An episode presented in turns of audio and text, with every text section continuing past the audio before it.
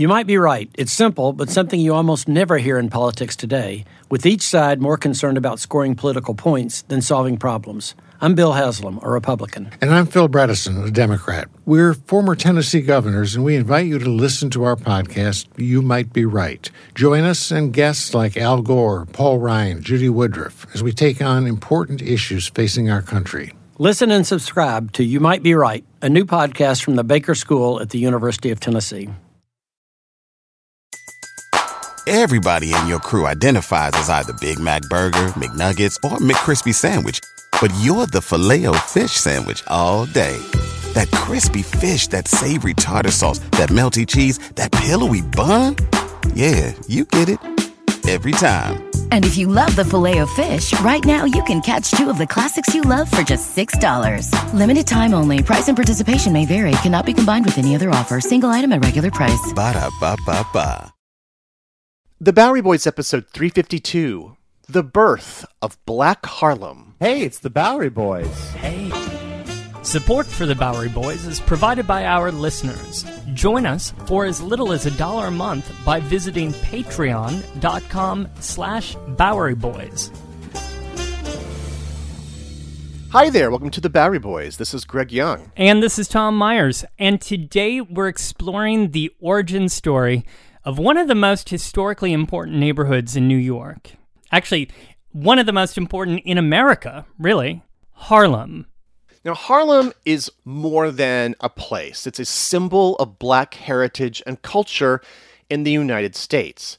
By 1920, it was becoming the capital of black America, where so many African American thinkers, artists, writers, musicians, and entrepreneurs would live and work that it would spawn a renaissance. A Harlem Renaissance. And how? In an era of so much institutional racism, even in New York, how did Black Harlem come to be?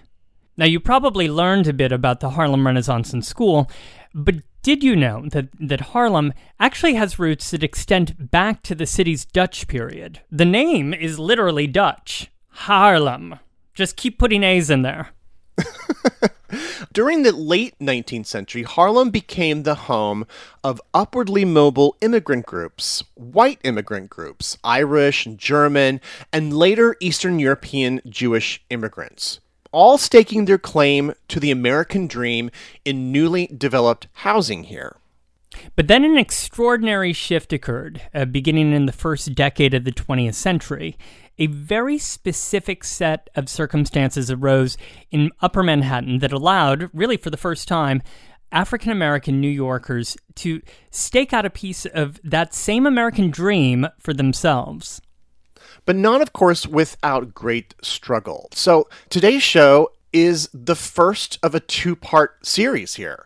On today's show, we'll chart the early history of Harlem and explore the early years of the neighborhood's extraordinary and quite historic demographic shift. This is a story of real estate and and realtors. Greg, we just don't Yes. talk about realtors enough on the show. No, we're going to talk about a lot of realty. But but not just any realtor because we'll be telling the story of the man who earned the nickname the father of Harlem. So, how did Harlem become Harlem? How did a former Dutch village become, in the words of writer Alain Locke, the pulse of the Negro world by 1925? So join us as we hop on the IRT to explore the creation of Black Harlem.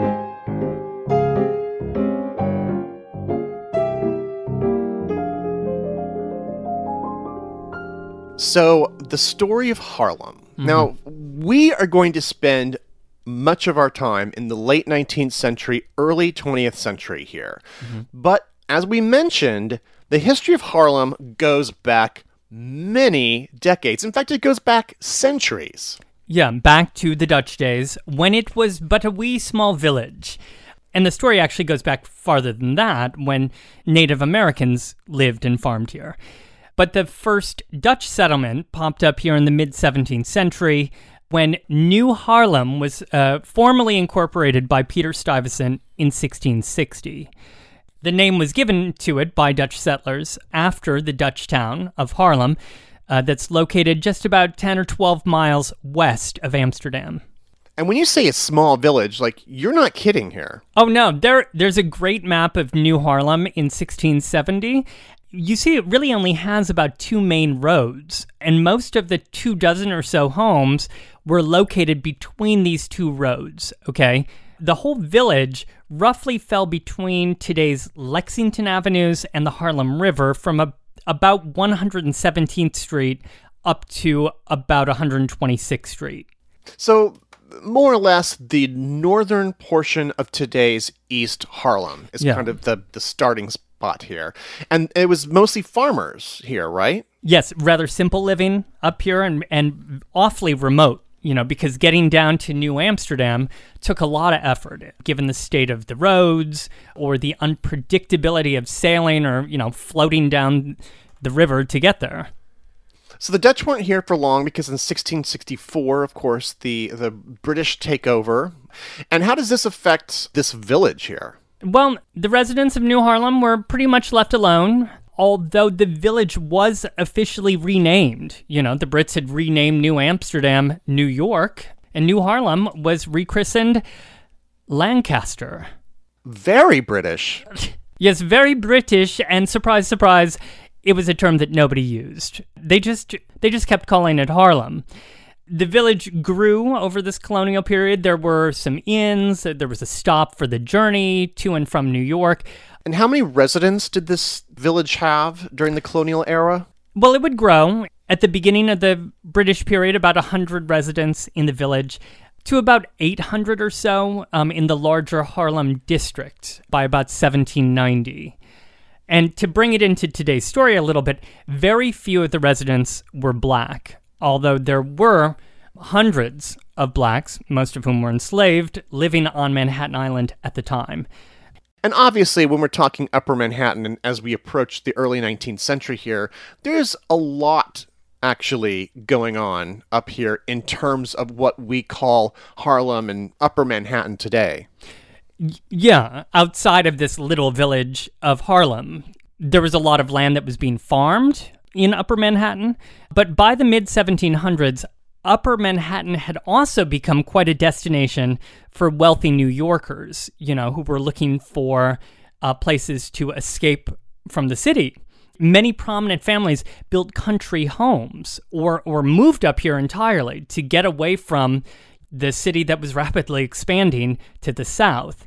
And very few of these still stand today. However, one that's still with us is um, is a lavish 19 room estate that was built by Robert Morris in 1766 on more than 100 acres of land, and it stretches between the Harlem and the Hudson rivers in today's Washington Heights.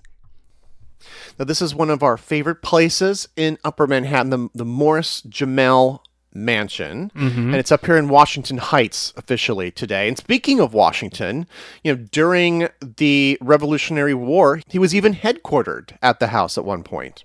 during the Battle of Harlem Heights in September of 1776, uh, which was his first victory in the war.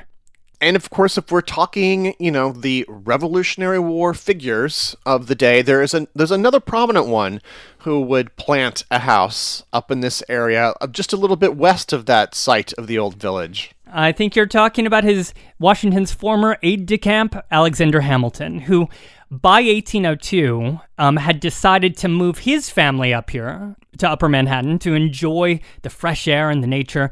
And it was here that he built his manor, Hamilton Grange.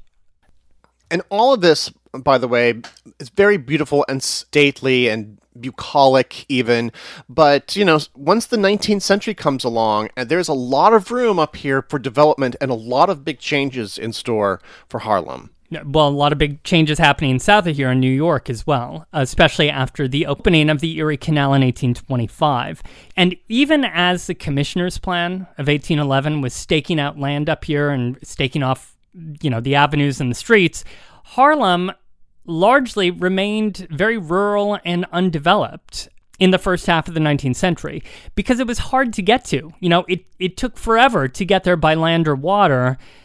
But this would all change when the horse drawn railways finally started service along 4th Avenue in 1834. That was the New York and Harlem Railroad. Finally, Harlem, that village, was connected reliably to New York. Interestingly, throughout the decades, the city, which was, you know, in the southern area of Manhattan, was getting closer to Harlem because, of course, it was growing northward. And with the creation of Central Park, it was getting even closer.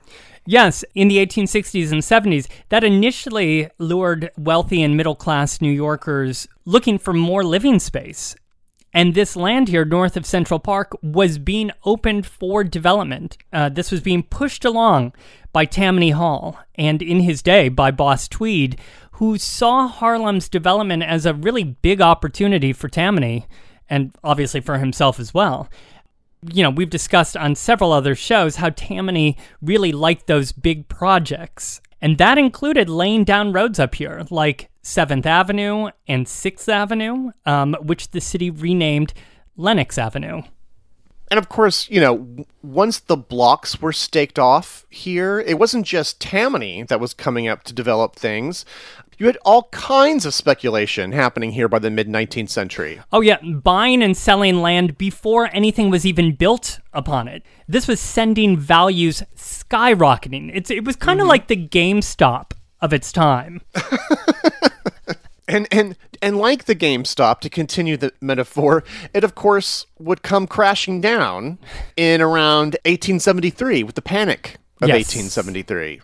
But eventually things would pick up again. Development would occur, uh, especially because of new transit options up here, like the elevated railroads. We discussed in our East Side Elevated show last summer how immigrant communities were drawn from the Lower East Side to the Upper East Side and to Yorkville with the opening of these elevated railroads along 2nd and 3rd Avenue. Uh, but they were also drawn up to Harlem. The earliest German Jewish community in Harlem dates back to 1869, which was a community relocating from the Lower East Side that founded its synagogue in Harlem in 1873.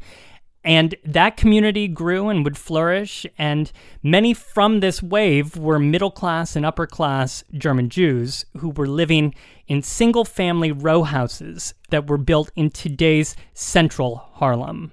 And then by the 1870s, the Irish community, meanwhile, was generally speaking less affluent and living in today's East Harlem in the new tenement buildings that were being constructed, which were in many ways like the old tenement buildings that they had left in lower Manhattan. But there would be a lot of tenement construction taking place uh, once those Second and Third Avenue elevateds opened over by the trains along Second and Third Avenue. But of course, Tom, uh, another very important elevated was opened on the kind of other side of the island.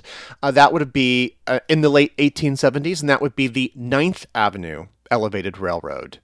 Right, the Ninth Avenue Elevated, even though Ninth Avenue doesn't really run into Harlem.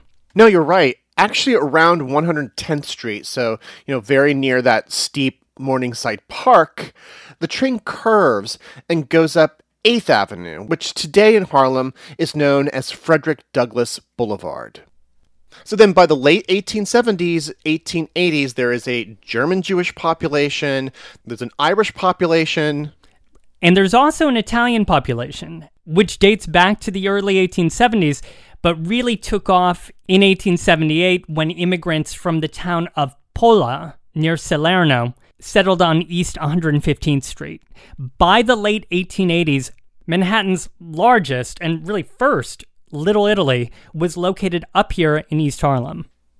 But no surprise, with all of these vibrant immigrant groups making Harlem their home, land values here soared and thousands of new homes were constructed. Brownstones, and then eventually, of course, apartment buildings. And Harlem has some of the most beautiful residential architecture in the city. There are three main historic districts in Harlem today. Seems like there should be more, but there's there's three. There's the Central Harlem Historic District, St. Nicholas Historic District, and the Mount Morris Park. And all three of these preserve collections of architecture from the 1880s. And what was interesting then is by the 1890s, you actually had further immigrant groups moving up here, largely Eastern European Jewish immigrants in West Harlem or Central Harlem, Harlem around Park Avenue to over to where that new elevated train was over on 8th Avenue. With more demand, there was more speculation, just more homes for more affluent white middle class and even upper middle class families. Uh, for instance, the I mentioned the St. Nicholas Historic District. Well, actually, it is perhaps more commonly referred to today by another name, Strivers Row. They were constructed in the early 1890s as, quote, high quality housing for well to do buyers. So that's housing, but was Harlem also developing businesses to cater to these upscale residents? Absolutely. In fact, 125th Street, which is a major east west thoroughfare here in, in Harlem, became a theater district with large venues like Oscar Hammerstein's Harlem Opera House. You also had the Harlem Casino over at 7th Avenue and 124th Street, a theater that could house 10,000 people. So clearly, there were a lot of theater goers up here um, in Harlem in the late 19th century. And you also had huge department stores that opened, like Blumstein's, uh, which opened in 1898. I'm hearing a lot of German down on 125th. Mm-hmm. Was there an African American community living in, in Harlem at the time? there was actually by the 1890s, and it was mainly on the east side, over near the Italian presence of East Harlem, and mostly the employees of households on the west side. Now, as you mentioned, uh, you know, throughout the history of Harlem, people of color have lived and worked the land here as enslaved people and free. And I wanted to bring up one particular site of interest at 126th Street and 2nd Avenue which was a burial ground for free and enslaved black people that dates back to the colonial era and was discovered under a bus depot during an excavation. They found the remains of dozens of bodies that had been buried here and forgotten and built over when this land was sold and developed in the 1850s. As of press time, there is a memorial planned to mark this spot, but it is not completed. But this speaks to the silence of centuries of history erased by the city and of the history of people of color in particular, which is a side effect not just of ingrained racism in American society and, and the basic way that New York has operated for generations, but it really also speaks to how, in particular, in the 19th century, the city kept growing, right, and kept getting developed without regards to the basic needs of its residents. Mm-hmm. And you recorded a show a few years ago about the history of several different historically black communities that were wiped away by the city as it developed. For example, Seneca Village, which uh, had been a thriving community um, that was wiped off the map by the development of Central Park. So much of early black history in New York has simply vanished. New Yorkers of color during the Gilded Age, which, you know, let's be honest, was a mostly all white celebration, could and did have the education and the ambition, and eventually would have the wealth of white society, but they could never enter into it simply due to their skin color where certain immigrant groups also face this challenge, you know, in certain decades, they at least had the benefit of racial similarity with the mainstream that would allow them to assimilate. But that's not the case with black New Yorkers and with other people of color. And it's this unbreakable color line that extended into the basic fundamental realities of New York life, namely where you lived. So then, around the year 1900, was there a, a neighborhood that was predominantly black? There actually wasn't, uh, for a variety of reasons. One being that after the Civil War draft riots in 1863, a lot of black residents naturally fled the city for their safety. And although you know the population would build up again to a, about 60,000 black New Yorkers in the year 1900, that was a combination of longtime residents, southern transplants and migrants from the West Indies. You know, this was still just collectively 60,000 was still a very small number in comparison to these white ethnic groups. Mm-hmm. And so black residents tended to live on the outskirts of working class neighborhoods and mostly on the west side in the Tenderloin, in Hell's Kitchen, and in San Juan Hill. Tenderloin, Hell's Kitchen, San Juan Hill, basically the entire west side of Manhattan, right? Mm-hmm. Tenderloin, that whole area around today's Penn Station, and and San Juan Hill isn't even there anymore because it was no. w- wiped away in the mid 20th century to develop Lincoln Center. And I'm going to assume that living conditions, uh, apartment or tenement conditions, were not great here no, like these were not quote desirable neighborhoods in the parlance of the New York Gilded Age. Black residents were actually forced to live in the worst conditions in these neighborhoods while paying the most for the dubious privilege to live here. To quote from author Gilbert Osofsky's classic 1966 history of Harlem, quote, as Negroes moved in, whites moved to more desirable residences in upper Manhattan. When New York City built its elevated lines on the west side, the clatter and noise of the new trains made for less than pleasant living in these places, and those who could afford it moved out.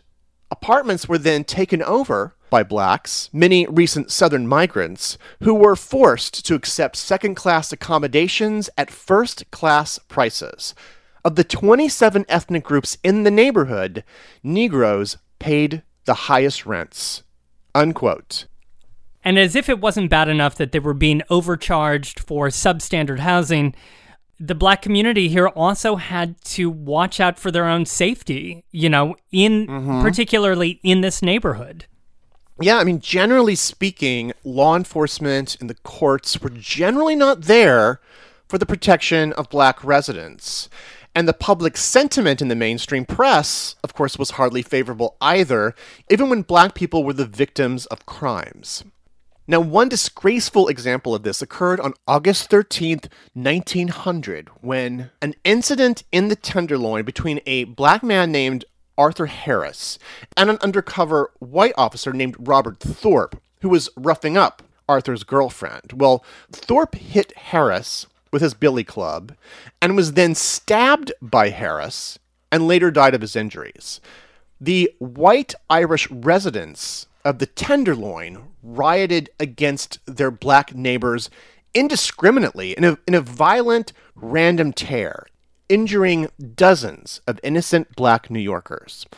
To quote from friend of the show, Eric Washington, in his book Boss of the Grips, quote, for weeks following the unrest, newspapers across the country rapidly recorded accounts of police colluding, by and large, with the vicious gangs. If the accounts are true, some white men acted last night like beasts. Magistrate Robert C. Cornell said, censuring the police in the Tenderloin whose own hatred aided and incited abuse of innocent blacks. And that is just one example of the dangers uh, that were faced by black New Yorkers um, on the streets of New York. And this should also be placed into context here. You know, hundreds of lynchings were occurring in the United States and in this decade, mostly in the South. And also, we have to think about this in light of Jim Crow, which was not, of course, just a Southern phenomenon. Now, the same year as the riot, okay, but just a few months earlier, another significant event in New York City history occurred, and one which would set in motion the creation of Black Harlem.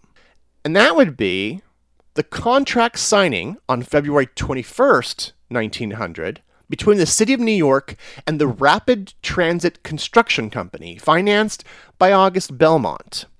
Work then began on the construction of the city's very first subway tunnel from City Hall to West 145th Street in Harlem. So, how would this new subway help African American New Yorkers finally find a neighborhood of their own? We'll get to that story right after this. Can you remember a time when you thought someone you disagreed with might actually be right? In the new podcast, You Might Be Right, former Tennessee governors Bill Haslam and Phil Bredesen pose that question to guests like Paul Ryan, Al Gore, and Judy Woodruff. Come for the stories, stay for the substance and expert insights into some of the most challenging issues facing the country, including affordable housing, crime, and education. Listen to You Might Be Right a new podcast from the Baker School at the University of Tennessee, available wherever you get your podcasts. When it comes to buying your first home, everyone has questions. Can we even afford to buy a house right now? Well, I need to negotiate. How do I even negotiate? Luckily, a REMAX agent has answers. Hey, Brian, those are really good questions. They are? Thanks. It's my first time buying. I work with first time buyers all the time. I got you. REMAX agents have more experience than other real estate agents. Visit REMAX.com or download the REMAX app to find the right agent. The right agent can lead the way. Each office independently owned and operated. Everybody in your crew identifies as either Big Mac Burger, McNuggets, or McCrispy Sandwich. But you're the filet fish Sandwich all day. That crispy fish, that savory tartar sauce, that melty cheese, that pillowy bun. Yeah, you get it every time. And if you love the Filet-O-Fish, right now you can catch two of the classics you love for just $6. Limited time only. Price and participation may vary. Cannot be combined with any other offer. Single item at regular price. Ba da ba ba ba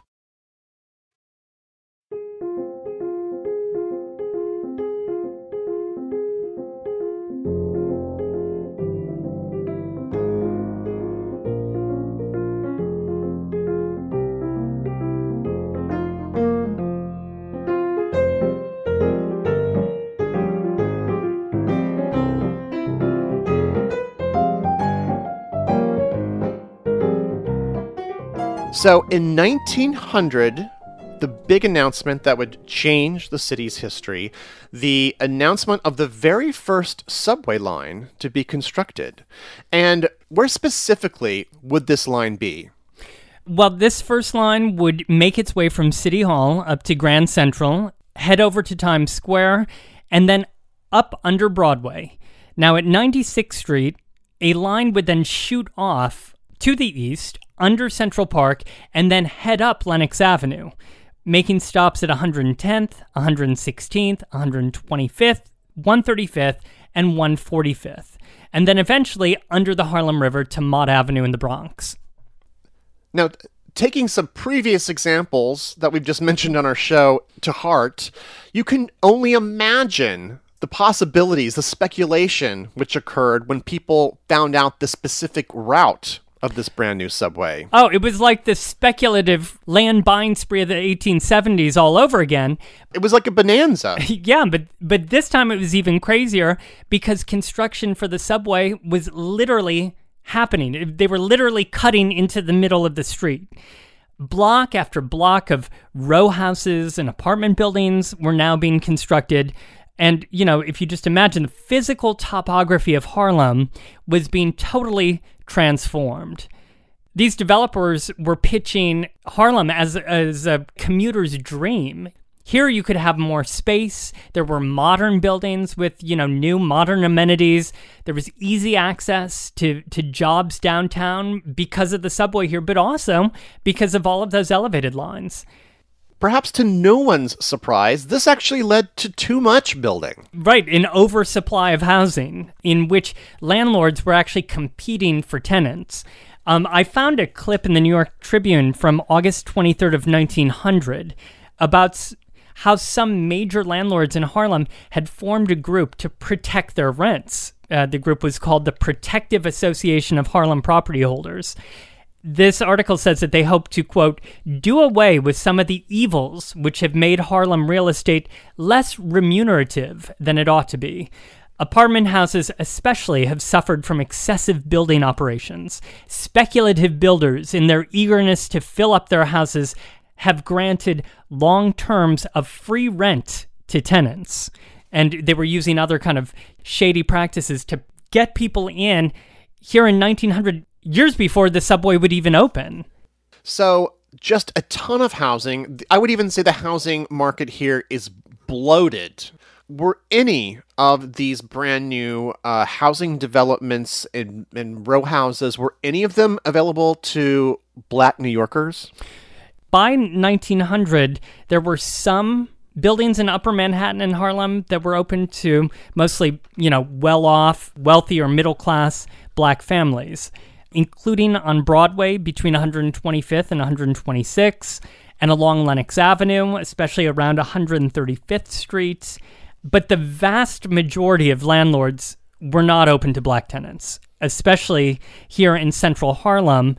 And especially along these blocks of new row houses and upscale apartment buildings. Most landlords feared that renting to black residents would actually be bad for business that it would actually drive down the rental price in the entire building.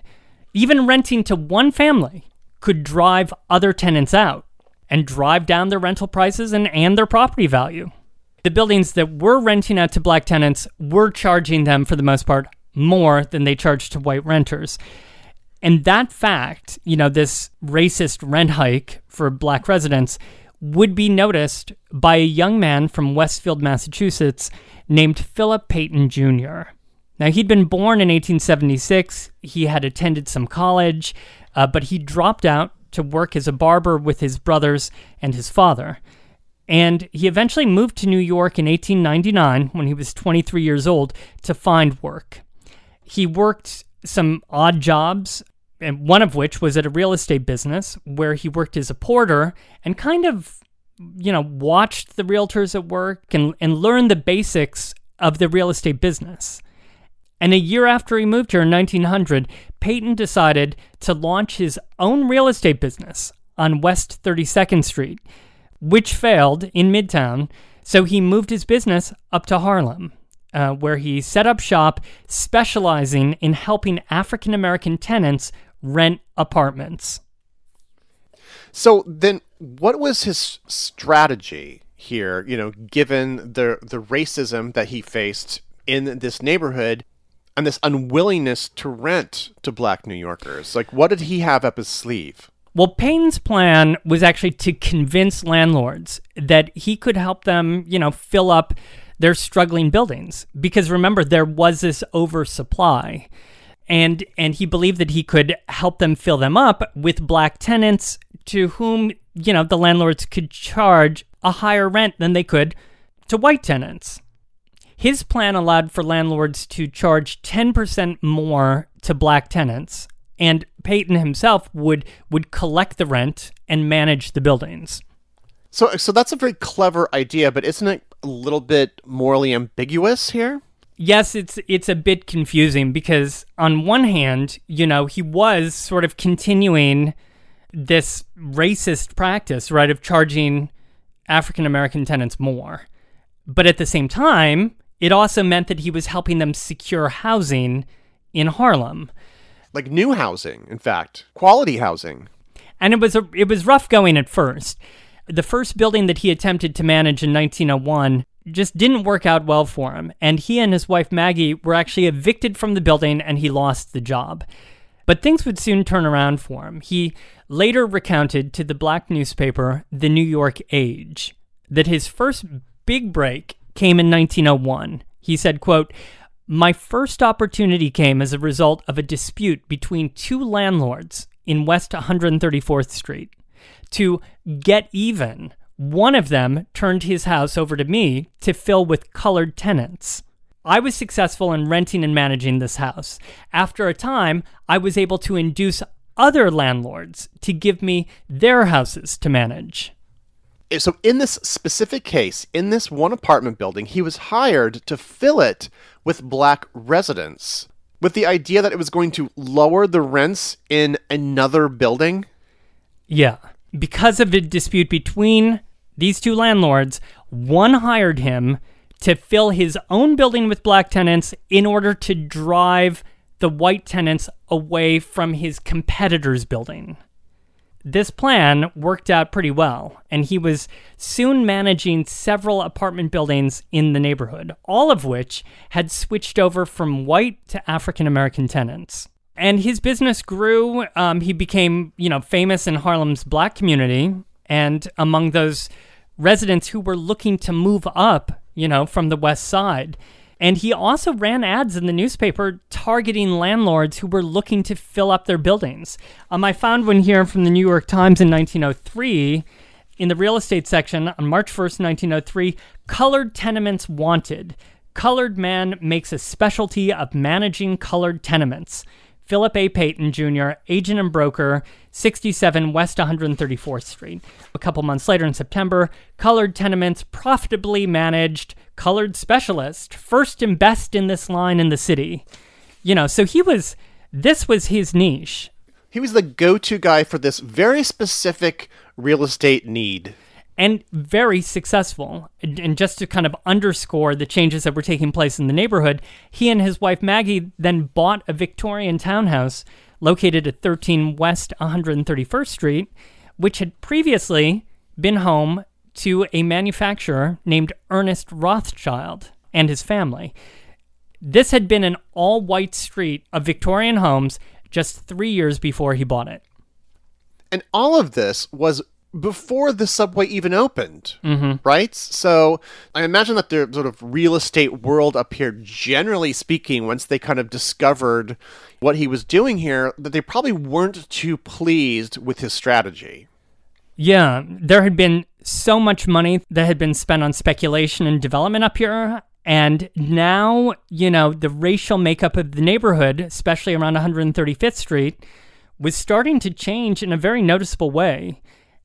In 1904, one developer, the Hudson Realty Company, which had very deep pockets and a, a VIP list of well connected white investors, they purchased and combined lots at 135th and Lenox. And, and they were working on selling it off to upscale developers, okay? And in order to maximize the value of their land and get a premium price on it, in April of 1904, Hudson also purchased the three tenements that were located directly across 135th Street from their land and evicted all of the black tenants from those buildings did they have the authority to just sweep in and evict all the black tenants, like who had agreements to live there? Yeah, fair housing laws wouldn't come along for decades and would obviously come along because of racist practices like this. But the Hudson Realty Company assumed that their land on the north side of 135th would be more valuable if there weren't any black residents across the street from it. And this is where Payton comes in because his office was a block away on 134th. He saw this injustice and he also probably saw a threat to his own business, you know, in the immediate neighborhood. In July of 1904, he and some other prominent black New Yorkers, including associates of Booker T. Washington, organized their own real real estate company, the Afro American Realty Company. They raised $500,000 through stock sales to African American investors, including small investors in the neighborhood. And they, they started buying real estate for the first time, really buying it in the neighborhood. This company, by buying up real estate for black tenants, had an opportunity, Payton said, to solve what he called the so called race problem and they explained it. The company explained it to potential investors that, quote, race prejudice is a luxury, and like all other luxuries, can be made very expensive in New York City. The very prejudice which has heretofore worked against us can be turned and used to our profit. Like, whereas before, Payton had just literally been an agent for white landlords to fill buildings. Now, this new realty company was actually purchasing properties for black residents to move into. But what if the buildings that they were intending on purchasing, what if those buildings already had white tenants in them? Well, he could evict them, which he did the next year in December of 1905, back at that contested spot on 135th near Lenox, where the Hudson Company had evicted the black tenants. That month, in December of 1905, his Afro American Realty Company bought two rather modest buildings that were located next to Hudson's property. And then he evicted all of their white tenants. And this news made the mainstream press. The New York Times covered it on Sunday, December 15th, 1905. Headline Real Estate Race War is started in Harlem. Dispossessed white men asked Negroes to be allowed to stay. The article starts White folks hat in hand, filed into the real estate office of Philip A. Payton Jr. in West 134th Street yesterday and pleaded that they might be left in undisturbed possession of their little flats over the holidays. They were the few remaining white tenants of three tenement houses in West 135th Street who had received dispossessed notices because Philip A. Payton Jr. had obtained title to the houses where they made their homes and decided to put out the white tenants and put in Negroes instead.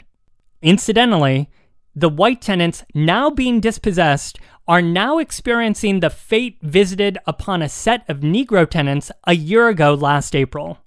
It was the dispossessing of these that led to the organization of the Afro American Company, which has since prospered and brought a, quote, Negro invasion close enough to the doors of a white neighborhood to make the property owners willing to sell out to save their own holdings from depreciation.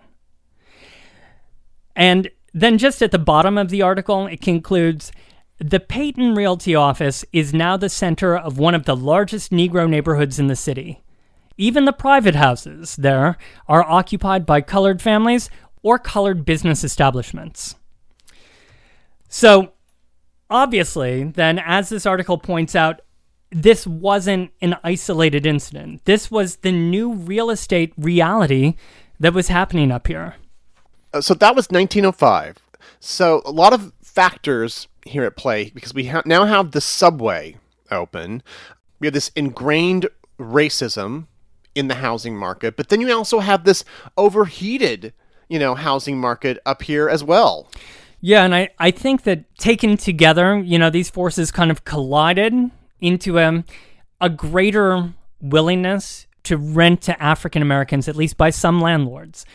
As as Mike Wallace writes in his book Greater Gotham, quote, with so many other exciting neighborhoods having come online, um, I think he's referring, for example, to the Upper West Side, the supply of housing far outpaced demand.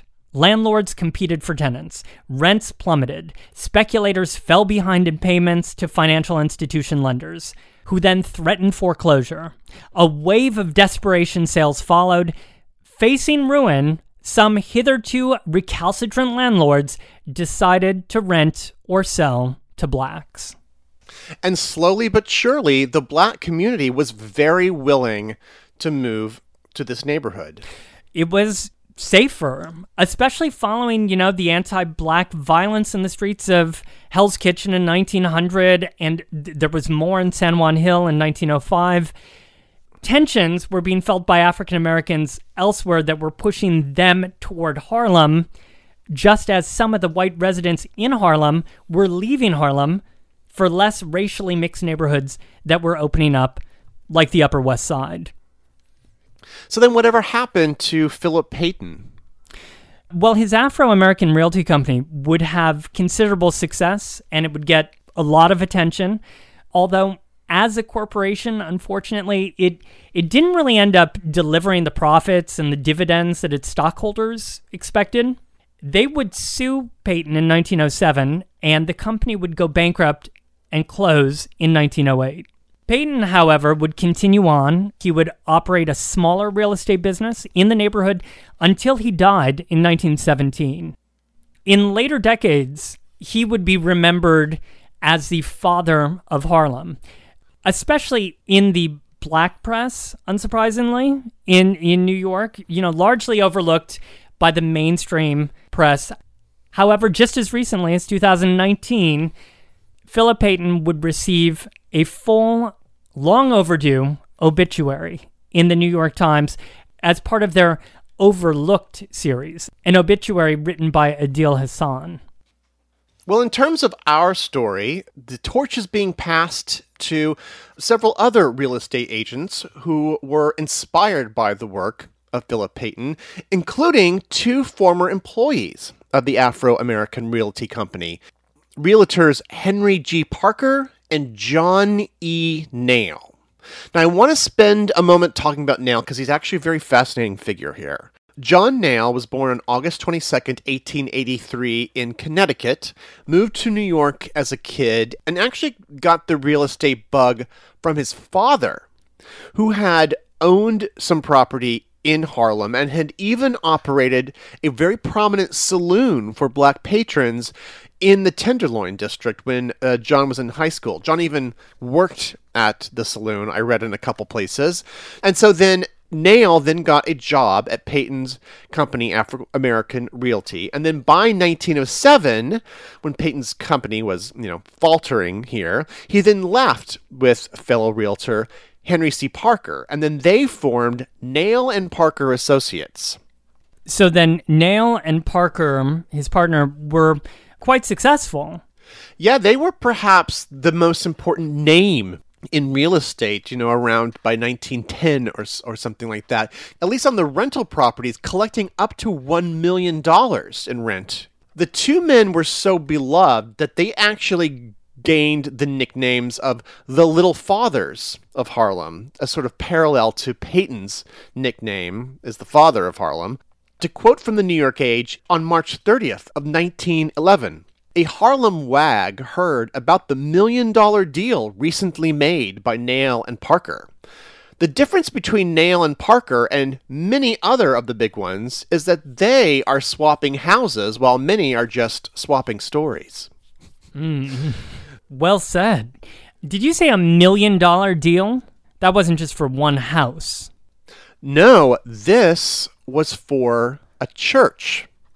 In oh. particular, St. Philip's Episcopal Church, which was a congregation that traces its history back to the year 1809, and its first house of worship was in Lower Manhattan.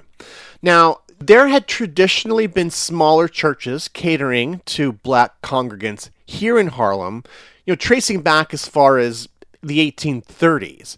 But St. Philip's was very significant because this was where the wealthiest, most prominent black families went to church. In the late 19th century, they were situated at 7th Avenue and 25th Street, so like right on the edge of the Tenderloin. Mm-hmm. And they were there when they made this very unique deal with Nail and Parker. And this was a lot of money. So this was, mm-hmm. they were not just buying one property, right? No, this is this is interesting. It's it's actually the church buying houses, a stretch of buildings on 135th Street between Lenox and 7th Avenue. These were originally like like many of the other things you had mentioned were formerly white only. But then when the buildings were purchased, they of course quickly became available for black tenants. Then, in part because of rental income, St. Philip's was able to then buy land and then construct a brand new church at 204 West 134th Street, a 900 seat neo Gothic space which opened in 1911. And is St. Philip's still there? Oh, yes, it is. And what makes this an especially notable landmark is the architect of this church. This is an early work by Vertner Woodson Tandy, the very first African American architect registered in New York State, and by his partner, another black architect named George Washington Foster.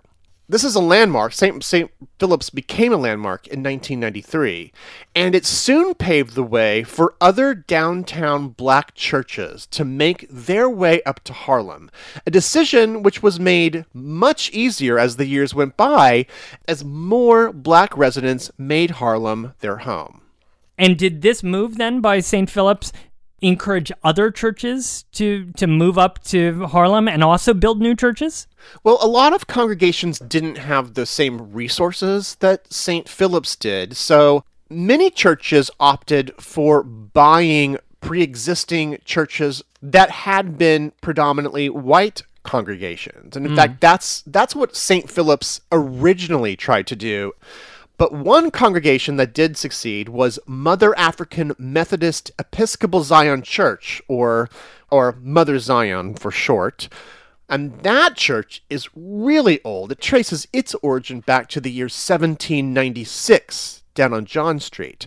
What they did here is they actually moved into a Harlem church that was vacated by the white parishioners of the Church of the Redeemer on West 136th Street, okay? Over a decade later, in 1925, then, Mother Zion would then build their own house of worship on West 137th Street, designed by architect George Washington Foster, one of the two architects of St. Philip's. So, this is really interesting. So, the church is then coming up here work in a way as a magnet, right, to pull mm-hmm. their congregants also up to Harlem. I mean, there's no bigger center of community and social action than the black church here at the start of the 20th century. And the migration of these major churches would continue here into the next couple decades as Harlem became more and more prominent. But even by 1910, half of New York's black population lived in Harlem. I saw one figure that stated that around 1914 there were approximately 50,000 black residents of Harlem. And in particular, they lived on several blocks, not surprising given the addresses we've been throwing out here, several blocks more or less between West 130th and West 140th, between 5th Avenue and 7th Avenue. And of course, this whole time, we've just been talking about the housing and the apartments and churches, these buildings that brought the African American community up here. Those structures were all in place, but of course, the commercial interests by this time were not really in place. Those were lagging. Yes, they lagged far behind, and that's because uh, these new black residents were still vastly outnumbered by white residents here in Harlem. So, as a result, then black shoppers, for instance, were subjected to second class treatment at white owned department stores. Down on 125th Street, so just a few blocks south, that main entertainment drag with the department stores and theaters that was still very much a white destination. For instance, a place called Hurtig and Seamon's New Burlesque Theater, that would be the theater that would later in history become the Apollo Theater. Th- that burlesque house was a whites only venue when it opened in 1914. And then on that same block across the street, the Hotel Theresa opened, and that opened as a whites only hotel in 1913. Later, the Hotel Theresa would become known as the Waldorf of Harlem and a centerpiece destination for the Harlem Renaissance. But in truth, they did not allow black guests until 1940. So, here in the 19 teens, the white population of Harlem, which far outnumbered the new African American community, most were not too eager to share their neighborhood with this new group. In our next episode, we will look at how the white residents of Old Harlem actually fought back very aggressively against this new black wave of tenants. But we'll also explore how Harlem became not merely a neighborhood where blacks could live and work, but became a black mecca for the entire country. And that is all thanks to one very great migration. Check out our website, BoweryBoysHistory.com, with lots of images of Harlem from this particular period. Two or three maps so you can kind of orient yourself as we go through the show and throw out all of these different addresses. That link will be in our show notes. In addition, you can also check us out on social media on Twitter, Facebook, and Instagram. A huge thank you to those who have joined us on patreon.com slash Bowery Boys. Because of your small monthly donations, Greg and I are able to produce the Bowery Boys full time. And for those who support us on Patreon, you get a lot of bonus audio, including a brand new episode of the Bowery Boys Movie Club, which we just released last week. That is looking at the 1963 movie Breakfast at Tiffany. So there are a lot of little black dresses uh, and uh, a lot of pastries being eaten in front of Tiffany's. And a very, very long cigarette holder. Join the movie party. And thank you for your support by joining us at patreon.com slash Bowery Boys. And we'd like to give a particular shout out to patrons Molly G, Tom M, William P, Sunny M, Lewis M, Raquel G, Una C, and Trenton S. Thank you for supporting us on Patreon. And thank you for joining us today. We'll see you again for part two of our History of Black Harlem in a couple of weeks. But check the feed next week because there is a special surprise related to this show. Oh. So thank you very much for listening. Have a great New York week, whether you live here or not. See you real soon.